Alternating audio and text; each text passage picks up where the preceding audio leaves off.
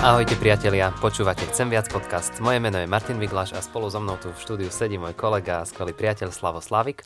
A dnes v dnešnom podcaste sa chceme vrátiť k prvému rozhovoru z online minikonferencie EVS, ktorú sme vysielali na YouTube 3. decembra.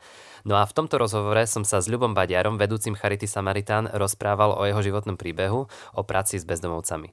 No ale ešte predtým sa ťa, Slavo, niečo chcem opýtať. Čo je pre teba minikonferencia? Ahoj Martin, ahojte všetci, ktorí počúvate tento podcast. V prvom rade chcem povedať, že som veľmi vďačný, že sme s tým nápadom pred niekoľkými rokmi prišli a že minikonferencie môžeme organizovať. A my hovoríme, že minikonferencia, že to je niečo také, že hovoríme, že pekný večer nemusí byť len kino alebo divadlo. Tým chceme povedať, že minikonferencia EVS tiež môže byť takým pekným večerom, že to môže byť zmysluplne strávený večer. A je to pre mňa večer, v ktorom um, načúvame zaujímavým ľuďom, ktorí ktorí hovoria o svojej práci. Vždycky máme štyroch hostí a premýšľame spolu o živote, o zmysle života, o Bohu. A je to priestor, kde si môžeme pozvať svojich kamarátov, svojich známych. A ja mám vždycky takú túžbu, že ľudia, ktorí prídu na minikonferenciu EVS, aby si povedali, že tu by som sa ešte chcel vrátiť, toto by som ešte chcel zažiť a tu by som aj pozval možno ďalších ľudí, ďalších svojich kamarátov, lebo my veríme, že rozprávanie o zmysle života, o Bohu nepatrí len niekde medzi múry kostolov, ale patrí vôbec na verejný priestor priestor a my to chceme takto robiť. Takže toto je pre mňa minikonferencia EVS a musím povedať, že škoda, že nemôžeme byť tento rok napríklad prezenčne, lebo niečo z toho, čo hovorím teraz sa ako keby v tom online priestore stráca. Ale som aj tak rád, že tento rok sme mohli mať štyroch zaujímavých hostí, že sme mohli mať štyri zaujímavé rozhovory a takou túžbou bolo, že to niečo prinesie, niečom nás to povzbudí, možno prinesie nejakú inšpiráciu, veď o tom sa ešte budeme rozprávať, keď budeme počúvať Ľuba a prídeme možno s niečím, čím on nás inšpiroval. Mm-hmm. Myslím si, že to, si to veľmi pekne zhrnul. Ešte keď uh, naši poslucháči vedia, tak vždycky na tých plagátoch alebo promo uh, materiáloch, ktoré išli ku konferencii, tak sme mali taký podnadpis, že coffee, cake, Music and Friendship po anglicky, po slovensky to znamená, že káva, zákusok, hudba a priateľstvo a myslím, že to veľmi dobre vystihuje, že, že to, čo chceme, to, čo túžime na konferencii zažívať je dobrá atmosféra, pohoda, také, také spomalenie, také, že, že, máme, že počúvame inšpiratívne myšlienky a možno inšpiratívne životné príbehy. A mne sa páči, čo hovoríš, lebo mne sa zdá, že toho priateľstva ako keby je stále menej okolo nás, že stále viac sme takí ľudia, ktorí len chceme hovoriť, hovoriť, hovoriť a každého presvedčiť a že viac by sme mohli byť ľudia, ktorí chceme načúvať a rozumieť tomu, čo druhý hovorí a minikonferencia podľa mňa aj to. Mm-hmm. Dobre, poďme si teraz vypočuť rozhovor s Ľubom Badiarom, no a potom sa budeme so Slavom ďalej rozprávať o témach, ktoré v ňom odznejú. Ideme hneď k nášmu prvému rozhovoru a ten rozhovor bude viesť s kreatívcom, s grafickým dizajnérom, s extrovertom, s manželom veľmi príjemnej manželky a s otcom piatich výnimočných detí. A zároveň tento človek bol líder Košického novembra. E, je to naozaj veľmi ščítaný človek a momentálne vedie Charitu Samaritán v Košiciach, pracuje s bezdomovcami a volá sa Ľubo Vadiar. Takže Ľubo, vítaj na minikonferencii EVS. E, počujeme sa? Ja vás počujem veľmi dobre, vy mňa. My ťa počujeme tiež veľmi dobre. Ľubo, takže ja hneď na úvod idem na vec, dám ti prvú otázku. Uh, keď pracuješ s bezdomovcami, tak myslím si, že mnoho ľudí rieši presne tú dilemu, vidí nejakých uh, bezdomovcov, prechádza popri nich cez deň. Dávať bezdomovcom peniaze alebo im nedávať peniaze? No to je taká klasická otázka asi každého a myslím, že žijeme v takom svete predsudkov a toto je taký jeden predsudok, ktorý voči týmto ľuďom máme. Ja to riešim vždycky tak jednoducho, že ja mám na to nejaký názor a, a hej, povedzme je blízky ľuďom, že no tak to je, to, to je hráč, tento vie zahrať na teba, ten ťa zneužije, aj tak to len prepije, akože ne, vyhni sa tomu, nedávaj mu ale tak nado mnou je taká nejaká, taký vyšší etos, ktorý ja uznávam a ten mi hovorí, že ako podiel sa s tým dobrom, ktoré máš, podiel z toho, z toho svojho dobrého človeku, ktorý je, je kde je, je na ulici, je príšerne zle obrečený, je, je hladný a nerieš to ako, ako, ako prvoradné, že čo, čo s tým on urobí, lebo to je, nie, nie je to vždy tak, z praxe viem, že ako tí ľudia sú často proste viac hladní ako, ako smední a použijú to na, na to, čo momentálne najviac potrebujú. Mm, jasné. Tak po tejto otázke mám ďalšiu. Ty si spomínal aj v tej anotácii ku dnešnému rozhovoru, že, že si prežil také dva zlomové, dve zlomové udalosti vo svojom živote. Tak nám trošku povedz o nich, že čo, čo boli tie dve zlomové udalosti, ktoré, ktoré si spomínal. Tie dve tých udalostí určite v živote viacej, lebo ja verím, že náš život je taká cesta e, k zmyslu, že vlastne tak ako tie kapitoly toho nášho príbehu sa odvíjajú, tak vždycky nás čaká nejaká taká udalosť, ja aj hovorím, že zlomová, ktorá nejakým spôsobom má človeka prehlbiť, aby šiel proste pod, pod ten povrch. No prvá bola, prvá bola, sa odohrala asi tak dva roky v našom mladom manželstve, ktoré sa za tie dva roky dostalo do úplne príšerného stavu. Ten náš vzťah bol úplne rozbitý a, a hrozilo, že, ako, že to neprežije. A, a vtedy som si vlastne uvedomil, že, že ten, tá situácia proste odkryla také tie, to na, tie naše ega, ktoré proste to, v, tom, v tom príbehu sa nevedeli zorientovať a, a, a proste jeden druhému sme si ubližovali a vtedy sme vlastne pochopili, že nám musí pomôcť niekto, kto je nad nami. Kto nejakým spôsobom do toho nášho, do toho nášho chaosu alebo, alebo aj toho, toho súboja, hej, že kto z koho vstúpi a nejakým spôsobom nás proste dal dokopy. Odvtedy uplynulo 40 rokov, budúci rok budeme 40 rokov spolu. Proste dostali sme do daru 5 úžasných jedinečných detí a, a vlastne náš život išiel potom spolu, aj sme vlastne sa ocitli v službe spolu, takže bolo to, bolo to úžasné. Jeden z takých hlavných dôvodov možno toho nášho roz, skoro rozpadu bol, že my sme neuveriteľne rozdielni ľudia. Proste Dáša je extrémny introvert, ja som extrémny extrovert a to bolo to, no jednoducho bez, ja si myslím, že bez tej Božej e, iniciatívy by sme to proste neboli rozchodili. No a tá druhá zlomová udalosť sa odohrala asi pred desiatimi rokmi. Ja som sa vlastne angažoval, ako si už spomínal v úvode, aj v tom občianskom priestore vlastne v novembri. Dva roky som strávil v tých prvých rokoch revolúcie, vlastne keď sa etablovala vlastne demokracia a tak.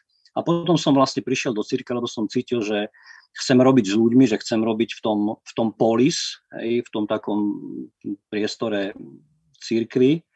A vlastne za tie roky som si uvedomil uh, pri tom druhom zlome, že ja som toho strašne veľa narozprával, že to, že to bolo e, mnoho rečí, konceptov proste uh, a že nejakým spôsobom ako v môjom živote sa vyskytujú obrazy, že idem po ulici a vidím úplne zbedačených ľudí a tak nejak, nejakým spôsobom ma to proste zastavilo, že ako tých rečí už bolo dosť a teraz, bo, teraz by si asi mohol skôr ako premeniť to, to čo máš v sebe, čo, čo ti proste, čo ťa vložil a, proste Boh a, a, a ty, to, čo si všetko dostal, hej, a, a, a aby si to teda orientoval na tých e, ľudí, ktorých ako stretávaš. A to bolo také zastavenie. A možno, že, ak ešte môžem povedať, sú také dva archetypy ako úžasné príbehy akože z Biblie. Prvý je ten o návrate marnotratného syna, to je ten obraz, ktorý vidíte, to je ten, ten obraz o prijatí, že takým spôsobom nás vlastne Boh zachránil, že nás proste prijal späť a, a, a, a vrátil, vrátil nás do hry a, a spojil nás a učil nás spolužiť a učil nás aj, aj e, vidieť iných ľudí okolo seba. A ten druhý obraz to je ten archetyp toho, toho chlapíka, ktorý leží dobitý na ceste a ľudia ho obchádzajú. A to je častý obraz aj u nás, akože na uliciach, že možno to vidíš, aj ty vidíte, že zubožený človek niekde sedí a, a ledva žije a ľudia proste idú do roboty, z roboty alebo idú možno aj za takouto svojou nejakou, nejakými svetými povinnosťami, možno idú práve na omšu alebo do kostola a nevidia ten problém, že sa treba zastaviť, k nemu sa treba skloniť a treba, treba sa spýtať, čo môžem urobiť, aké to malé dobro by som mohol teraz vykonať, lebo nemôžeme zachrániť zrejme každého človeka, ale čo momentálne môžem, ako to malé dobro urobiť pre toho človeka. No skvelé, Ľubo, dosť si sa rozhovorila, ale, ale dobre sa to počúva. A ja sa chcem spýtať no, na, na, teda na ten tvoj príbeh, pretože naozaj ty si, ty si bol aj občiansky aktivný, ako si vravel, a možno niekto si povie, že chce urobiť dieru do sveta tak, že ide do politiky, niekto chce urobiť dieru do sveta tak, že ja neviem, že v cirkvi, niekto tak, že má krásnu rodinu. Prečo ty, ty si sa rozhodol proste pomáhať ľuďom bez domova. Aký, aký v tom vidíš teda zmysel? Ak môžeš, môžeš takto urobiť dieru do sveta? Môžeš urobiť niečo, čo má taký nejaký význam dlhodobý? Ja myslím, že to nebola moja ambícia nikdy, že urobiť nejakú dieru do sveta. Ja verím ako dnes teda to moje presvedčenie je také, že verím, že e, dobro je veľká moc. Že aj to angažovanie sa povedzme v, v politike, často ľudia berú, že to je polis, to je nejaká veľká politika, to je nejaká vláda. Ale my môžeme ako, ako tí malí ľudia hej, v, tom, v tom svojom priestore, kde sme, rob, použ- zobrať to dobro, ktoré, ktoré do nás proste je vložené a proste urobiť to malé dobro, ktoré sa počíta. Ja proste verím tomu, že že tie oči hore tam vidia proste každý ten malý dobrý skutok, že on nie je za, zabudnutý, zanedbaný. Čiže pre mňa, pre mňa to nie je o nejakom, že teraz si nejaká zbiera, zbierať si nejaké zásluhy alebo si nejak vrstviť nejaké, nejaký pocit, že som proste dôležitý. Ja som to proste vždycky tak vnímal, že, že tento svet je veľmi vychylený v spravodlivosti a že moje miesto je, je, je tam skôr pri tých, že vyvážiť tú, tú, tú, tú nerovnováhu, že, že pridať tú svoju aktivitu, tú svoju investíciu tam, kde sú tí ľudia, ktorým, o, ktorí o tom dobre môžu iba snívať. Skutočne, akože toho z praxe viem, že strašne málo toho majú, čo, čo by potrebovali pre dôstojný a taký plnohodnotný život. Mhm. Jasné, no a práve, práve preto, že hovoríš, aj, aj naozaj máš tú prax niekoľko ročnú uh, s takýmito ľuďmi, tak ma zaujíma, že ako sa človek proste dostane na, na, že úplne na, na to samé dno a dá sa potom z neho nejakým spôsobom odraziť? Alebo proste to už je nezvratný proces, už tam zostane ten človek na ulici? To je veľmi dobrá otázka. Vieš, ľudia si často myslia, že nie, to mne nehrozí. To len lajdácia, to len taký proste... Ale ako dostať sa na tú šikmú plochu je, je otázka, že sa spoja nieko, nie, spojí sa niekoľko okolností. Poviem vám taký príklad, že Mali sme medzi našimi klientami takého chlapíka, ktorý bol kamionistom. Proste jazdil celú Európu, bol často z domu, živil sa poctivou robotou až na to, že tie pauzy doma spôsobili, že žena si proste našla iného chlapa. Hej, bola mu neverná. A on sa úplne zrútil, on sa zosypal. Keby ste boli videli, aký on akože degres, aký úpadok zažil za tie tri mesiace, keď som ho videl v tom najzuboženejšom stave, to bolo niečo neuveriteľné. A ja si ho pamätám, že on chodil k nám do tej charity, my sme to robili vždycky tak v takej jedálni a ja som mal vždycky v úvode také pozbudzujúce slovo. A raz sme mali, prišiel taký zubožený a ja som chcel, že tak, no dobre, pomodlíme sa, začneme akože ten videj. A on povedal, že pán Ľubo, povedzte nám niečo také, také, také dobré, ako také pozbudzujúce. A on proste, a on akože cez tie slova akože naberal tak znova gúraž vrátiť sa tej žene odpustiť a, a proste vyhral ten boj pozbieral sa a prišiel za pár mesiacov a daroval nám nejaké peniaze a proste nezabu, už akože nezabudne na to, hej, že, že jak rýchlo sa, sa dostal dole a čo mu vlastne pomohlo znova sa postaviť proste na nohy. Takže e, to je, to je proste, je to, je to o tom človeku, je to o tých okolnostiach, a je to aj o tej našej viere, ako tých, tých ľudí, ktorí robia v charite, že my musíme veriť, že nie sme tí jediní, ktorí robia im, im to, to konečné, to spásonosné dobro, ale že proste okolo, že Boh sa stará, že, a že robí tých dobier veľa v ich živote, aby ich znova teda pozdvihol a, a konec koncov sú to jeho deti, tak ako my, ako on proste práve možno, že je viac vysadený a viac zameraný na tých, ktorí sú na tom veľmi zle, ktorí sú veľmi dole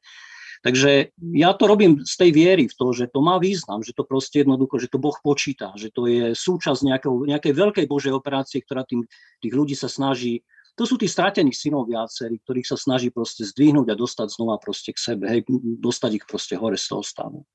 Hmm. Ľubo, skvelé, skvelé, dobre sa to počúva, ale naozaj čas sa neúprosne blíži nášho rozhovoru, takže posledná otázka na teba, lebo toto bol taký úspešný príbeh e, o tom, o tom chlapíkovi, o tom kamionistovi, ale asi nie všetky príbehy končia tak úspešne ako tento. Máš aj také, ktorý, ktorý skončil ináč? No nedá, e, ja vždycky hovorím aj ľuďom, ktorí ma vždycky tlačia, no aké máte výsledky, aké sú, koľky ja neviem, koľky hej, boli zachránení. A ja hovorím, že túto službu nesmieš posudzovať podľa výsledkov. A taký príklad vám poviem, ako, ktorý je z leta vlastne.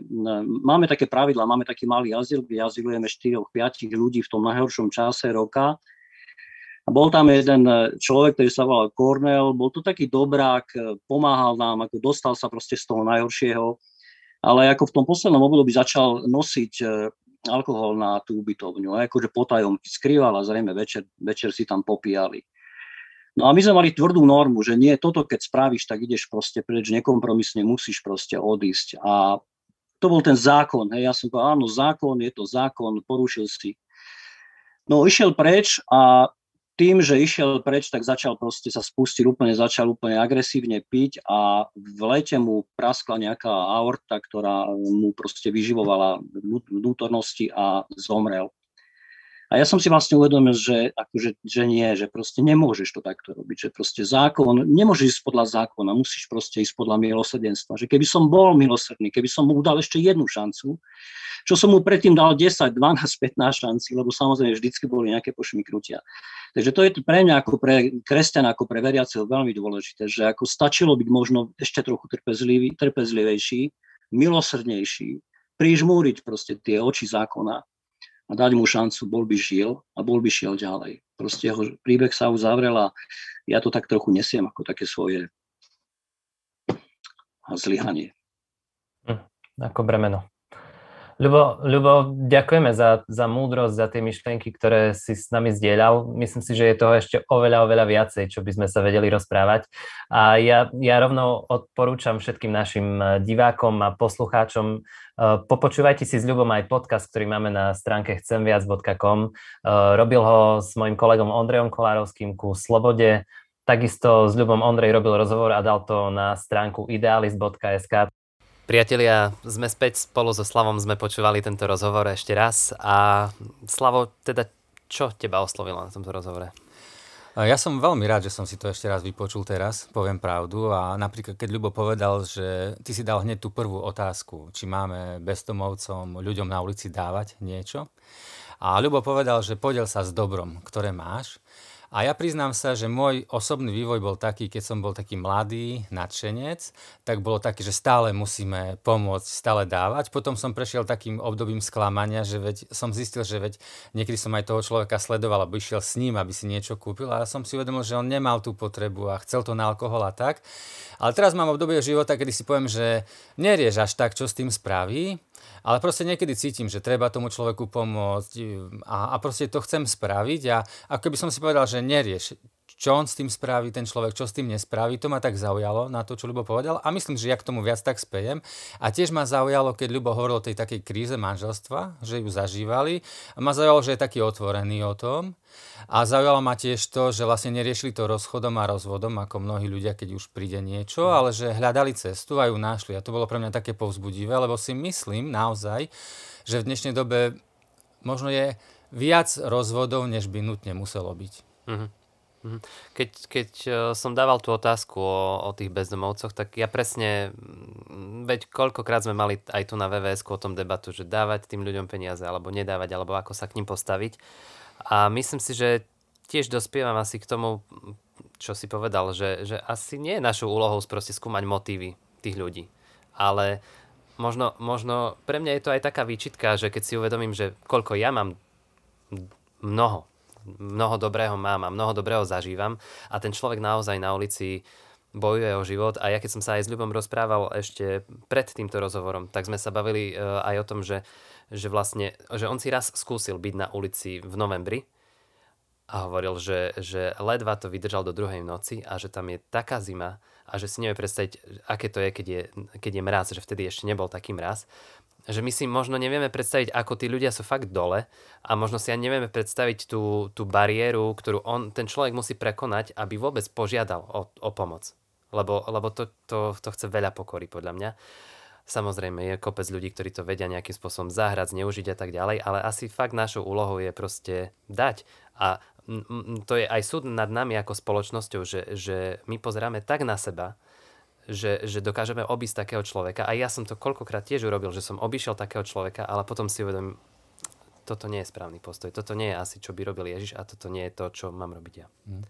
Ja tým tiež nehovorím, že teraz vždycky, keď e, idem okolo takého človeka, vytiahnem peňaženku a mu dám peniaze, ale to, že Ľubo hovorí, podiel sa so svojím dobrom, možno aj smerom k ostatným ľuďom, nielen k tým, ktorí sú na ulici, že naozaj nehľadať iba to, že čo s tým spraví a prečo sa ocitol v takej situácii.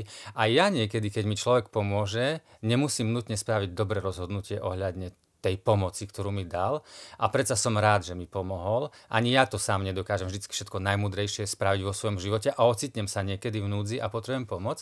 A takisto aj ten človek, ktorý je na ulici, mohol spraviť zlé rozhodnutia, ale to neznamená, že mu nemám pomôcť. Čiže ten imperatív je pre mňa veľmi silný.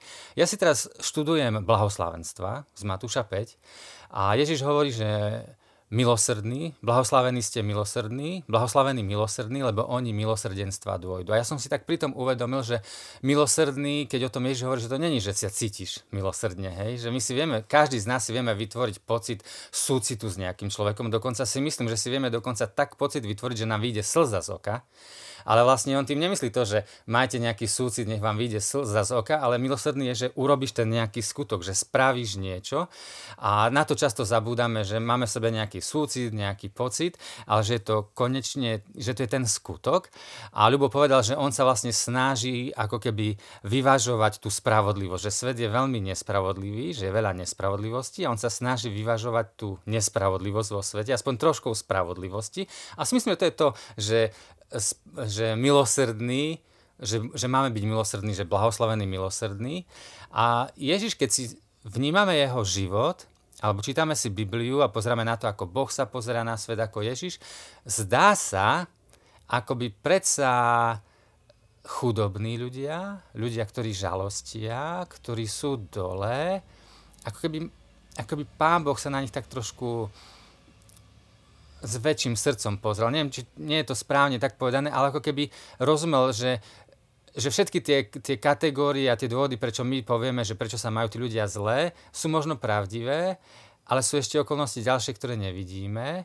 A ja si tak hovorím, že keď Boh sa ako keby tak zhovievavejšie na ľudí, ktorí majú ťažký život žalosti a sú chudobní pozera, prečo by som sa nemal ja? Presne tak. A myslím si, veľmi dobre si to zhrnul a myslím si, že my naozaj uh čím, čím je človek starší, aspoň ja to na sebe vnímam, tak uh, ten, ten zákon sa viacej otupuje a prichádza fakt viacej milosrdenstva, lebo vidím svoje nedostatky, svoje chyby, to aký som.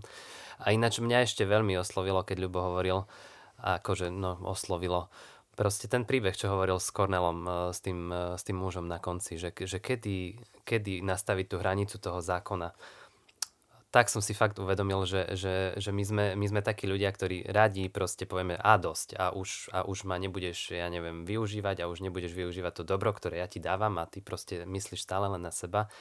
Ale asi sme povolaní posúvať tie svoje hranice smerom ku milo- rozširovať to milosrdenstvo a s, ako keby zužovať ten zákon. Ja mám pocit, že my ľudia veľmi ľahko vieme odsúdiť, veľmi ľahko vieme buchnúť tým kladivom po stole a potrebujem sa to, aj ja sa to potrebujem veľmi učiť, to rozširovať to milosrdenstvo, rozširovať to, koľkokrát odpustím. A v tomto ináč, e, ja si spomínam na našu kolegyňu Jarku, ona zomrela uh, pár rokov dozadu. Ona bola taký človek, že my sme jej hovorili, koľkokrát proste ju ľudia naozaj využívali. Uh, ona vedela veľmi dobre písať, tak proste písala, písala ľuďom, prepisovala záverečné práce a tak ďalej, robila účtovníctvo a takéto veci a uh, a my sme hovorili, Jarka, ale veď ťa, veď ťa tí ľudia zneužívajú a ona, a ona vôbec na to nepozerala a toto je pre mňa tiež veľký príklad takej obete, že ona proste obetovala svoj život, svoj čas, svoje pohodlie, len aby dávala to dobro okolo seba. Tak. Mm-hmm. Mne sa páči ten príklad. Ja len poviem to, že možno, že tá štedrosť v živote, že nie len o financiách, že keď sme povolaní k tomu, že máme byť štedrí, že to nie je len o peniazoch, ale asi taký, že štedrý vo vzťahoch, že štedrý v odpúšťaní, štedrý v konania dobrá, štedrý v tom, že ideme ešte ďalšiu míľu, než musím a tak. A myslím, a ja sa tomu musím učiť, ale myslím, že to je jediná rozumná cesta pre život, ako ho prežiť lepšie a ako ovplyvniť ľudí okolo nás. Priatelia, to bolo našich pár myšlienok, eh, ktoré sme mali aj ku eh, tomuto rozhovoru eh, s Ľubom Badiarom. A teraz na záver podcastu vám ešte dáme ako príležitosť na premyšľanie jednu pieseň, ktorá tiež odznela na minikonferencii v podaní Juraja Šimočka Vlada Gála. Je to pieseň od Jimmyho Kaloma a v tej piesni on spieva o tom, ako sa z chlapca stáva muž. A o tom, že, že, že sa tam potrebujeme, že on tam hovorí, že schop sa, vzbuď sa, proste ako keby sme si to niekedy potrebovali aj my takto povedať, že schop sa, vzbuď sa a, a začni niečo konať. Tak možno, je to, možno to veľmi dobre súvisí aj s týmto rozhovorom. Počúvali ste Chcem viac podcast a tešíme sa na ďalšie stretnutie.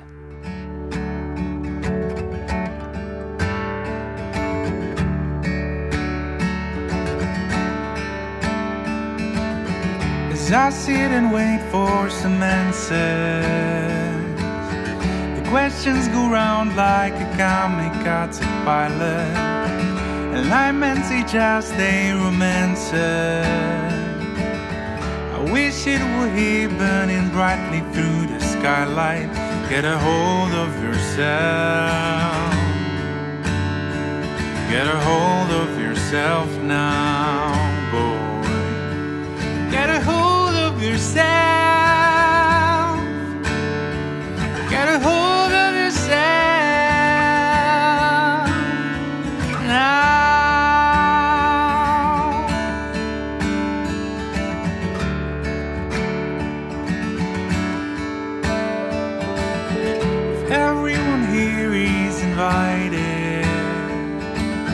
I'm more in the dark than I ever even guessed. Should I cling on to something solid? I wish you were here, dress up in the Sunday best. Get a hold of yourself. Get a hold of yourself now, boy. Get a hold of yourself. Gotta hold